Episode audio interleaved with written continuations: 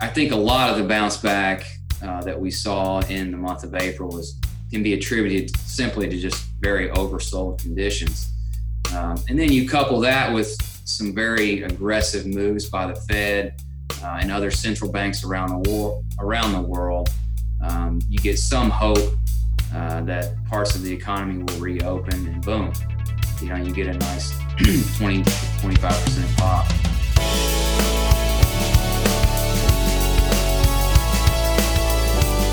The Ballast office in Lexington, Kentucky, welcome to The Ballast Life, a series of conversations highlighting respected professionals, community leaders, and important topics that are necessary to achieving financial cohesion.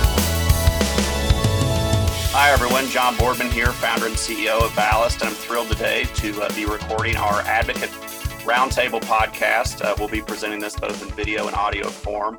Joined today by Andy Reynolds, who's partner and COO, uh, Brian Burton, who is partner and director of portfolio strategy, Cameron Hamilton, partner and director of financial planning, and Frank Yoswick, who is uh, director of estate planning and tax. So today, um, you know, we've recorded a few of these uh, podcasts and videos and commentaries, I should say, up, up through the uh, the midst of this coronavirus crisis, and it feels a little bit like a baseball game. It's just a little difficult to tell you which inning we're in. Uh, are we in the in the early innings? Are we coming to an end? And I think so much of what we wanted to talk about today is the range of outcomes, um, because really we are looking at an undefined uh, outcome here, uh, both in the magnitude of the issues created by this crisis, but also the amount of time it takes uh, for these issues to resolve.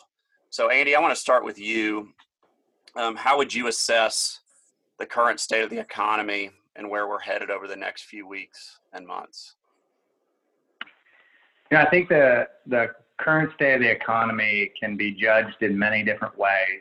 Um, statistically, I think if you look at the numbers, it would be difficult to say we're not in one of the worst environments we've ever been in, a depression-like era. You know, you look at Q1 of 2020 GDP and is negative 4.8 percent, and we're expecting potentially 20% negative GDP Q2. We're looking at 30 million unemployed, uh, potentially getting to 15 to 30% um, unemployment rate.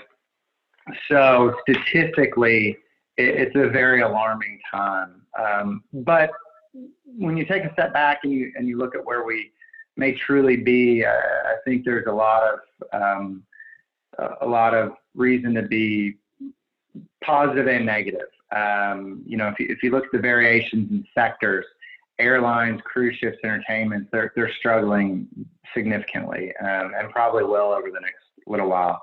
If you look at tech, you know, and, and whatnot, it's, it's doing okay.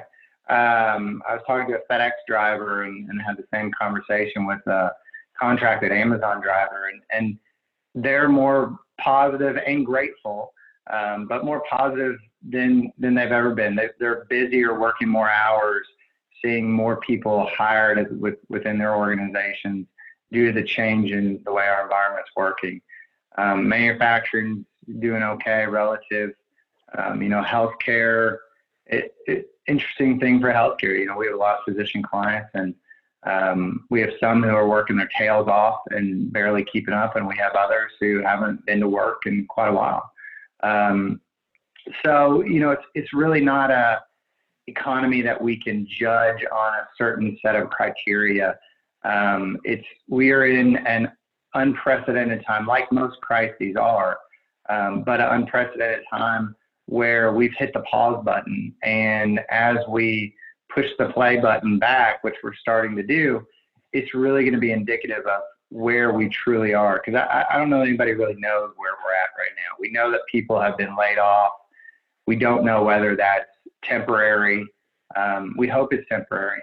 Um, we know that there's been a lot of government stimulus that's helped prop up the economy and propped up people and consumers, which has certainly helped. Um, but you know, given all of the unknowns, um, we, we really don't know where we are. I think positively, we're, we're definitely not as bad as we could be. Um, we could be in a whole lot worse place easily.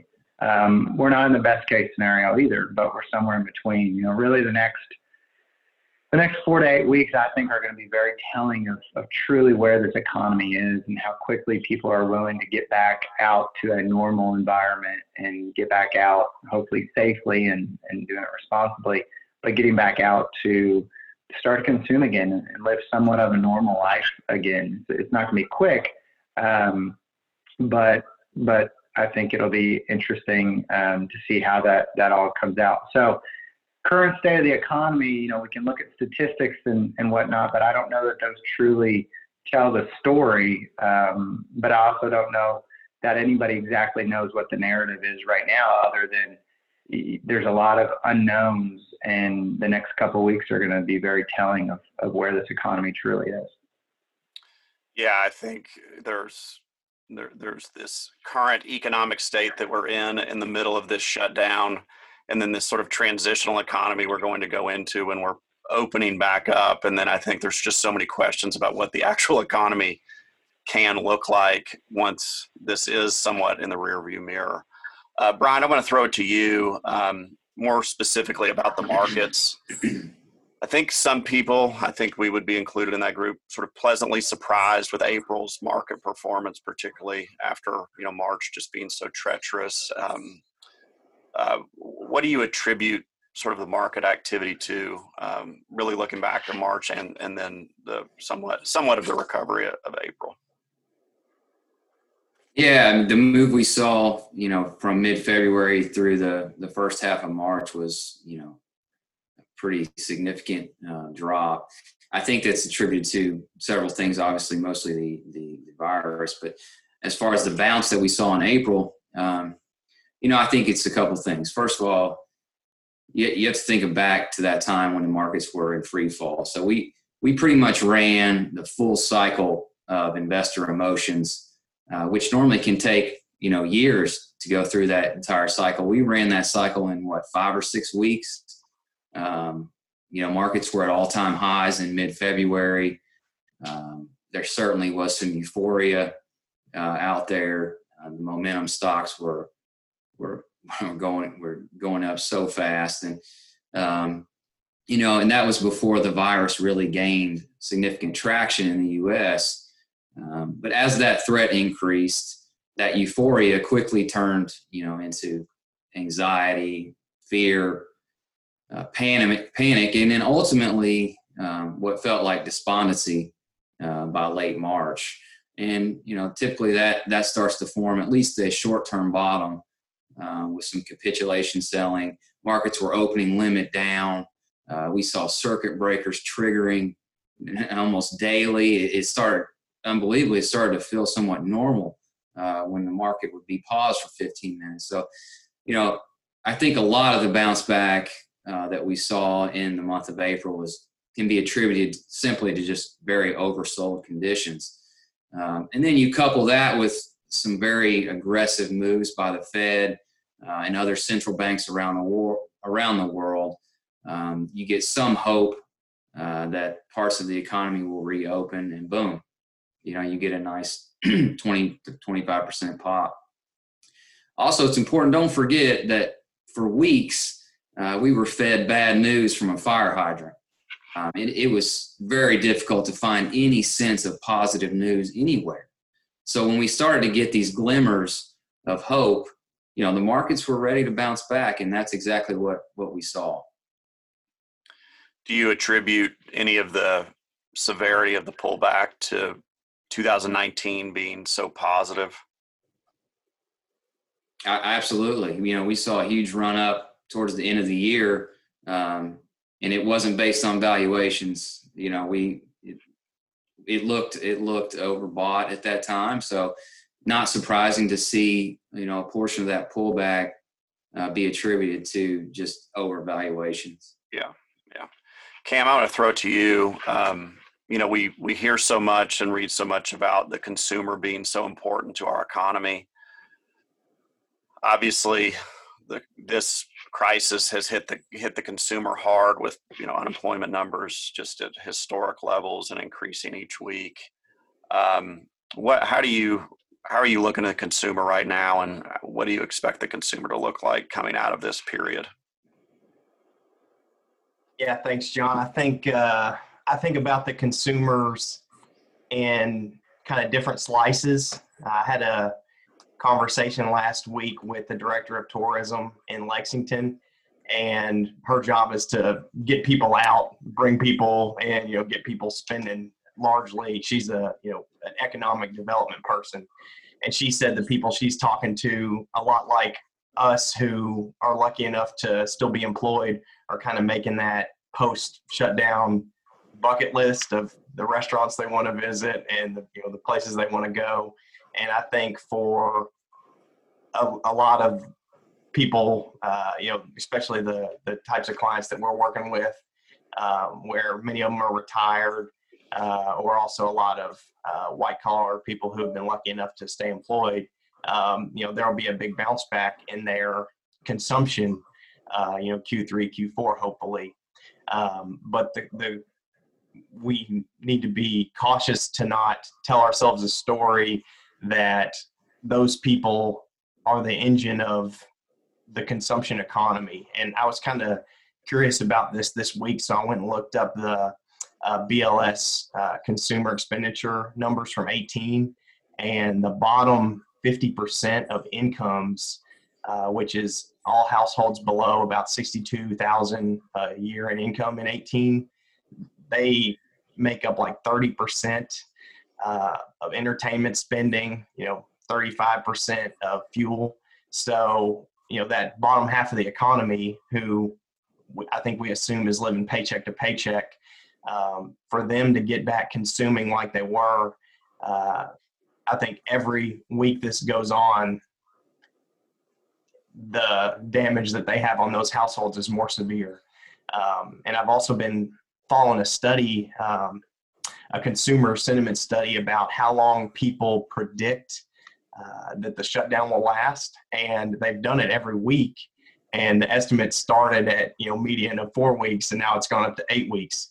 So you know I think people are seeing more data and making the decision for themselves when it's time for me to go out and and live a normal consumption lifestyle.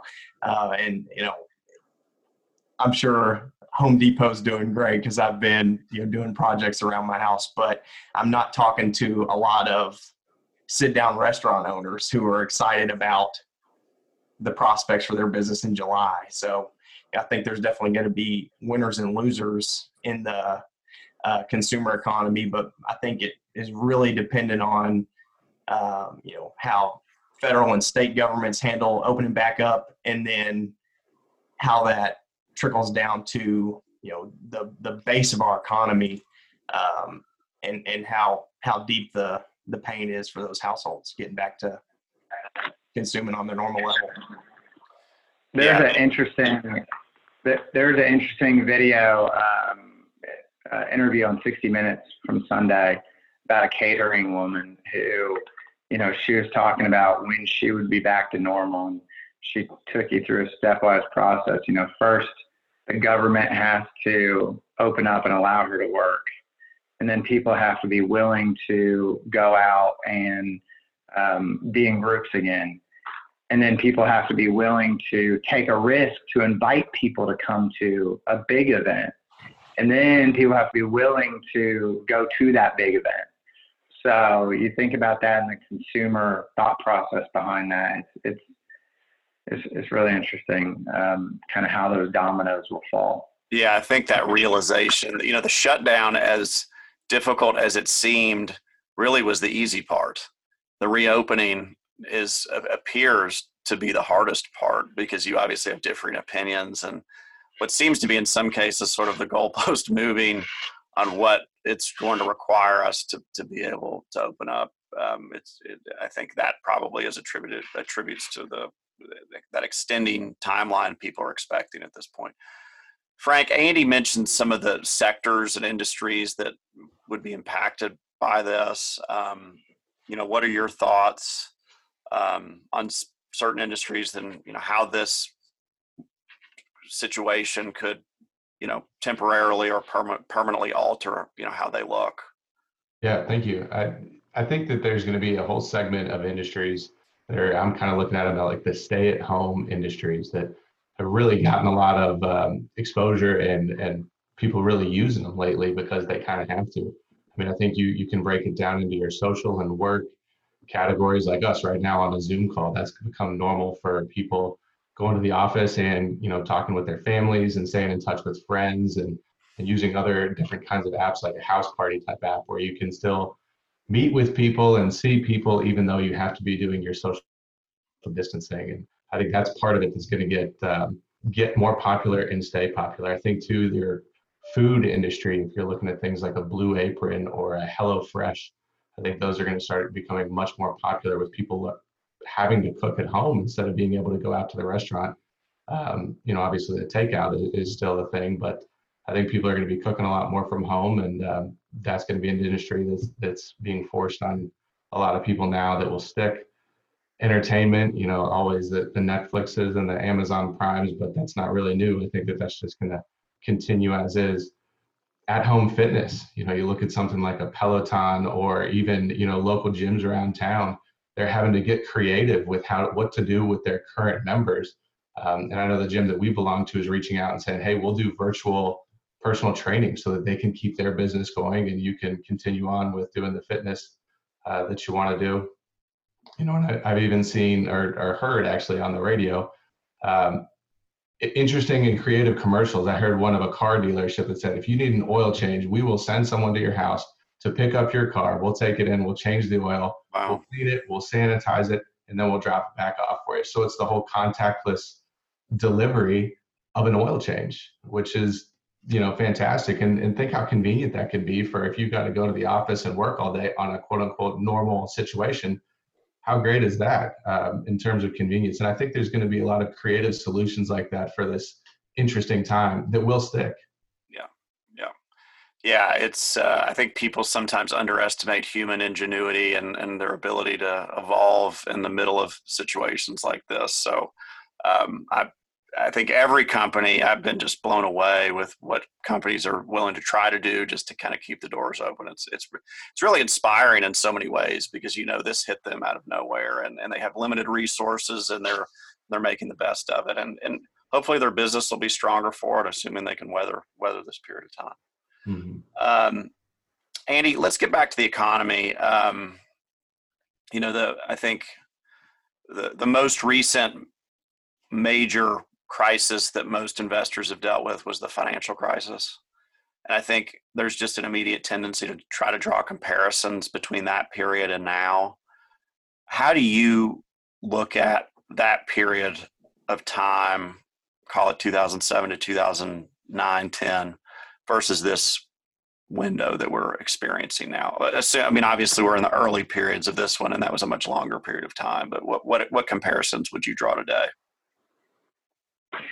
Yeah, I think um, you know we could do an entire presentation on that question alone. Um, but kind of high level, couple things. I, I think the way you phrase the question is important. This period of time versus that time, and and you know I think we are in a window of time, like you mentioned here right now, that at some point this will be behind us. Um, you know, sooner the better but at some point we will have a vaccine or a treatment or, or something. Um, we have the brightest in the world working on that, and I think most agree that that it will be solved at some point. You know, the financial crisis was much different. Um, the financial crisis was uh, a, a very scary time of what our infrastructure was built on from the banking system was was on the brink of collapse and you know the things going away. Um, and, and, and that was, that was very, um, very different, very scary. Um, you know, right now it, there are similarities, you know, there's the uncertainty and, and it kind of came out of this hidden risk like the financial crisis. There's this hidden risk of subprime lending and what people thought were safe investments, just like this hidden risk of this invisible virus that we could all be exposed today and not know it um, and and so that just generally there's a significant fear in, in people today. Um, markets, you know, in both we saw a very quick collapse. Um, this financial collapse was a whole lot faster. Um, but that one was pretty quick too, and and, and both pretty deep. Um, the fear of just not knowing what the banking system would look like versus today, not knowing if you're, you and your loved ones are going to be healthy in two weeks from now. You know, there, there's, there's, those are similar. PE ratios are high in both, as Brian alluded to. You know, Shiller's PE ratio, which maybe is a better one to look at today based on uh, not really knowing what earnings are going to look like in the future. Um, you know, we're at 22 in 2020 and 25 in 2008. Um, ultimately, though, both unprecedented times, but I would argue almost every major event like this is unprecedented. You know, you just look at the most recent ones, and this, you know, pandemic, fairly unprecedented. Uh, financial crisis, fairly unprecedented. The dot com bubble, you know, we'd never experienced that before. Um, so very similar in the way I think any type of major um, economic disruption happens, but fundamentally I think very different. I think fundamentally, you know, we're the consumer is in a much better place today. Banks are in a much better place today. Um, you know, the economy is, although maybe on the verge of of getting a little excessive. I don't think we're there yet. We weren't seeing a ton of significant risk taking. You know, we're, we're definitely not in the trough of the market or the economy, but I don't think we're we're where we had that silly money flowing yet. Um, you know, th- this is different in that it's a self-made economic pause, and we could if there's a treatment tomorrow, there would be no comparison. You know, we could all open back up and keep on rolling. And, and there may be, you know, we don't know when that will happen. Um, so there could be a very swift recovery, whereas the financial crisis was very slow and, you know, many would define recovery as many years later. Um, the Fed, and we'll talk about the Fed um, in a little bit, but Fed has is now experienced with how to react to these things and and ready to to make big moves. Um, you know, the one difference I think businesses may be a little bit more exposed this time. Um, but again, the, the, the big thing that I see different is just the fundamental impact of collapse of, of a banking system versus a pause. I don't think you can really compare the two other than they're all unprecedented and how we work ourselves out of them are, are going to be difficult. Um, but I don't think it was the reckless behavior that we were experiencing in 2008 versus today. Yeah, it's interesting. You know, that period threatened the existence of some of our largest companies, which by all accounts, I mean, we've seen some corporate bankruptcy, but for the most part, it looks like most of these companies will be able to weather this.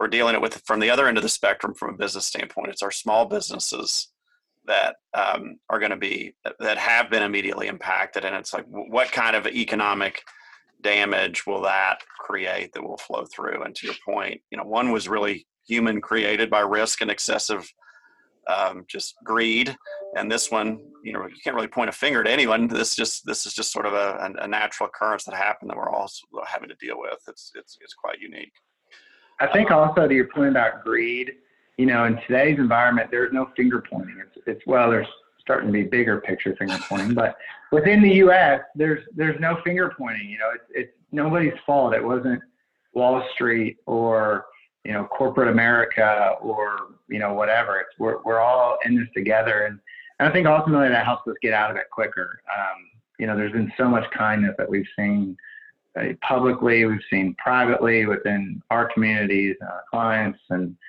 you know, it, it really, uh, it's, it's very different in the cause and people's reaction to it um, at this point, at least. Yeah, good point. And Andy, I'll just hop in there. And when you talk about kindness and community and everything, uh, one thing I'm looking at and having a lot of conversations about is the nonprofit sector. And they are really having difficulty right now. Uh, you know, people don't have the certainty to donate. And then also a lot of the fundraising activity and events that happen this time of year through the fall might not happen. So I, just a little plug for anybody if you're, you know, thinking about giving, uh, it's a good time to do it, and we can. We're always happy to talk to people about the best way to do that. Yeah, yeah, good idea. Brian, I want to ask you. Um, you mentioned the Fed's response to this and sort of con- evolving response. It, uh, I feel like every every week or so, we hear some new action they've taken. Um, do you think they're done, or do you think do you expect further action? What action would could you see coming from them um, over the coming weeks and months? Yeah, the Fed, I mean, the Fed's definitely taken a very aggressive approach um, to this period of time. Um, I mean, basically cut interest rates to near zero. Um, they have instituted several um, liquidity programs um, into fin- that were absolutely necessary, uh, keeping financial markets uh, functioning properly. Um, even the most liquid market in the world, U.S. Treasuries, was having liquidity issues, um, and the Fed stepped in very quickly to shore those up. Um, they've also been purchasing Treasury and, and mortgage-backed securities, um, and even most recently, uh, jumped in as a buyer in the high-yield bond space. So. Uh, some unprecedented moves, certainly by the Fed. As as for future moves, you know, it's it's it's hard to predict. I don't think that we'll see uh, negative interest rates in the U.S., um, but I, I, don't think it can be completely ruled out. Um, but more importantly, I think I think we'll continue to see the Fed um, flood the financial system with liquidity. Um, credit is the lifeblood of our economy. Um, it doesn't it doesn't matter if interest rates are zero if consumers can't get a loan. All right, so and, and you know, quite honestly, we, we won't know how successful these measures have been, um, you know, that they've taken until much further down the road. But we can say that the responses they've made to this point um, have definitely improved sentiment, uh, and that has a major influence on people being able to take on risk uh, going forward. So, so definitely some important things they've done as, as far as far the, the fiscal side. Um, the response there has also been been quite strong. We've seen a two trillion dollar stimulus package. Um, you know, they include several different uh, different items. A loan facility that's helping some of the more effective in, affected industries. Um, we've seen direct cash payments to individuals. Um, so loans for small businesses and even expanded unemployment benefits. So the governments have shown markets um, they would intervene as much as necessary, you know, to keep them operating well. Um, and I, I, don't think they're done. Uh, like, you know, I'm, I'm not sure what the next package is going to look like. I think there's something on the table actually currently uh, for another fiscal stimulus package. Uh, so no, wouldn't be surprised at all if we if we see um, even more additional stimulus down the road. Yeah, I mean it's easy to nitpick issues with some of the you know fiscal stimulus, um, but you have to applaud the expediency of the response. And I think going back to what Andy was talking about, one of the issues was just the response was so slow, particularly from the Fed. Um, and there wasn't much action from a fiscal response during that time, then I think that may have been what helped sort of reverse sentiment, at least temporarily, um, you know, back at the end of March. Um, Cam, so Brian referenced rates being quite low. They've they've been low. We've been telling people they're low, and now they're lower. Um, this obviously has a direct impact on investors, um, both for savers, cash holders, um, and uh, fixed income investors. Um, why don't you kind of give some details about how we're handling that internally um, for clients? Yeah, it's not a uh, it's not a good time to be a saver, is it? uh, you know what? I've been watching CD rates and you know short term, less than a year CDs that we were getting two percent on. They're like twenty five basis points, you know, a quarter of a percent now.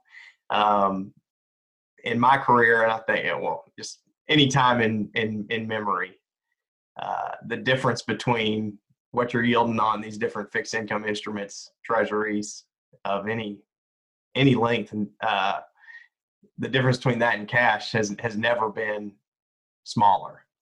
Uh, so you know we we need to think about the cost benefit for our clients on what are we gaining in yield um, and and risking in volatility of price.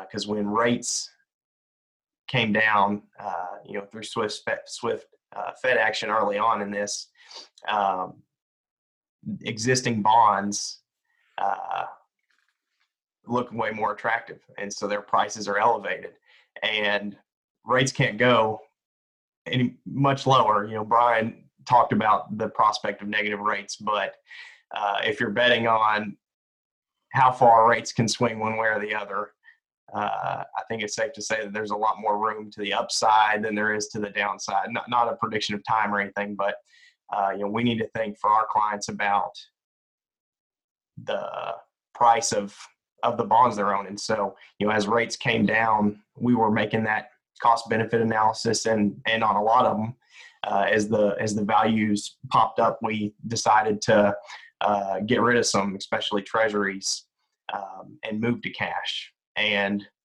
uh, you know we're kind of thinking and we kind of always have thought about cash as a portion of the fixed income uh, you know just the less risky side of the portfolio. And i think that that's definitely a leading part of the philosophy today. Um, you know so we're thinking about those all together and constantly evaluating that cost benefit. So what are you getting in yield? Um, and and then what are you risking in price volatility? Um, and uh, you know are your fixed income positions a place to preserve capital?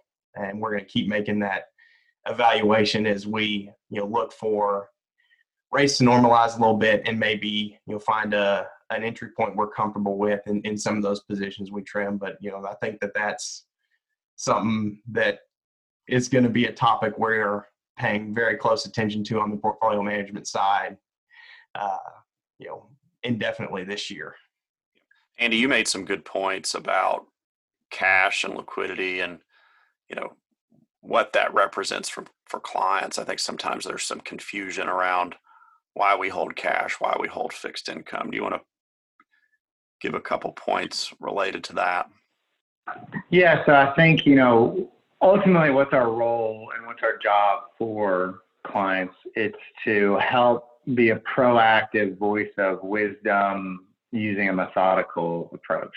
So, you know, to Cam's point about the risk versus reward, you know, if you look at um, some of these bonds and and the and the yield, as Cam was mentioning, the yield that you're going to return um, as a positive for owning that position versus the risk of rates going back up, um, even modestly, and losing principal protection. Um, you know, it's it's a challenging time. I, I, tell everybody it's more difficult in the bond market than the equity markets right now, and, and it has been for for a while. Um, because ultimately, what those bonds are to get you some type of lower risk yield, but also to serve as the ballast in the portfolio. And when you don't have the shorter term bonds and you don't have the, the lower end of the spectrum in a really safe spot, um, you really got to just question stability of what those bonds provide for people. So, you know, I, I, think we made a good move and, and just kind of sidestepping out of the bond market for, for a portion, not everything, for, but for a portion for clients. Um, and it's not that we're trying to time the market. It's not that we're that we our crystal ball all of a sudden is charged up and ready to go um, it's more so getting back to the, the risk reward analysis and, and the reward's so small at this moment um, that you know we, we we just thought that that was a prudent thing to do um, and that's not always going to be the case we're just in a, a, unique environment that could change tomorrow i mean i think that's one of the things also that led to that decision was things were moving so quickly um, you know, we, for the moment, we just wanted to sidestep. And then additionally, you know, I, I think we're all fairly optimistic about where we are with this thing. Um, you know, this morning I, I was reading an article, Goldman Sachs has called for a bottom already um, in the economy and in the markets. Um, you know, but this could impact anybody in many different ways. So we just want to also responsibly provide a little bit of liquidity for people. Again, letting that lower end um, of the risk spectrum serve its purpose of, of having the liquidity option if someone needs it. And if there is another pullback, you know, giving us some dry powder to potentially put some more money to work as well. Yeah, and just from the planning side, Andy, uh, when you talk about that and, and when we look at these low yields, I think the trap there is people say, well, maybe I should just be looking for high yielding equities and, and moving a portion of that into blue chips. But we need to always make sure that we have ample liquidity, you know, for whatever the client's scenario is. So we're trying not to to fall in that trap that I think uh, a lot of consumers, retail investors might. That's right. We don't want to be chasing yield or chasing returns. And and there's a huge trap right now. You know, to your point, going and trying to get a CD in today's rate. I remember less than a year ago, probably about a year ago, looking at a five-year CD paying three and a half percent. It's crazy, and, and, that was really good. I don't know how they're doing that, but um, you know, now it's a third of that, if that. Yeah, it's uh, and and relative to previous periods, three and a half percent looked pretty low. You know, it's definitely all relative for sure. Um, and hopefully, when this clears, you see some normalization. I mean, even if it's just slight normalization of interest rates, um, energy prices being in a similar boat, you know, you hope you just see some of those things just drift up in price when people feel like there is a little bit more of a you know a blue sky out there. Frank, I want to throw it to you. You know, low rates, great for real estate investors typically, um, home buyers, home owners who want to refinance. What are your thoughts on this environment, sort of how it's going to impact real estate during this window we're dealing with, but also in the in the wake, uh, or, or I should say after this this passes? Yeah, sure. So, especially for the the homeowner and um, you know the first time buyer or or the whatever second third time buyer the low rate the, the lower rates on the mortgages are fantastic if you have the opportunity to refinance and it makes sense you know there's some definitely some really low rates out there today um, in terms of being the terms of being the owner occupier if you're looking at real estate though in terms of being an investor i think what you're talking about the two different windows of the the right now short term and then the longer term there's some things that you got to keep in mind. If you're looking to be a real estate investor to, to buy like a single family home and flip it in the short term, you got to think about, well, getting people in there to do some work on that place and, and fixing it up if that needs to happen. Chances are, if it's a flip, there's going to need to be some work done. Make sure that you're going to be able to get somebody in there to do the work because um, everybody might be staying home worrying about the virus. Once the place is fixed up and if you're ready to sell it, we're seeing that a lot of potential home buyers are not really uh, too keen on going out and walking through a stranger's house. You know, they may want to stay home where they know that they're in their safe spot and it's clean and they're not really sure what's going on over here. And, and you know, for a few weeks or months, that may be um, throw a little wrench in the operation. In terms of being a real estate investor in the short term, to be a landlord, a lot of your tenants might be losing their income. Um, so your income stream might have to be adjusted in terms of you know lowering rents to let people stay there. Or you know maybe you can find a, a, way to come to some kind of an agreement with your tenants but i think that's something that you need to really consider. I think longer term in the residential space uh, for being either flips or landlord i think things kind of normalize out. But then when you think about the longer term landlords in the commercial space I think, you know, again, what we're doing right now on Zoom and what every other company in America is doing on Zoom, a lot of businesses are going to realize, hey, I don't need three floors in, the, in the main building down on Main Street after this all clears up. Uh, maybe I only need one floor. Maybe I only need half the space or whatever it was. Um, so I think that longer term, th- there definitely could be some shakeups in the uh, commercial real estate industry for sure. Yeah, the uh, I read a study, and I may butcher it a little bit, but it was discussing Amazon's projected growth curve over the next 10 years. And they said this window is likely to speed that up to the next three to four years.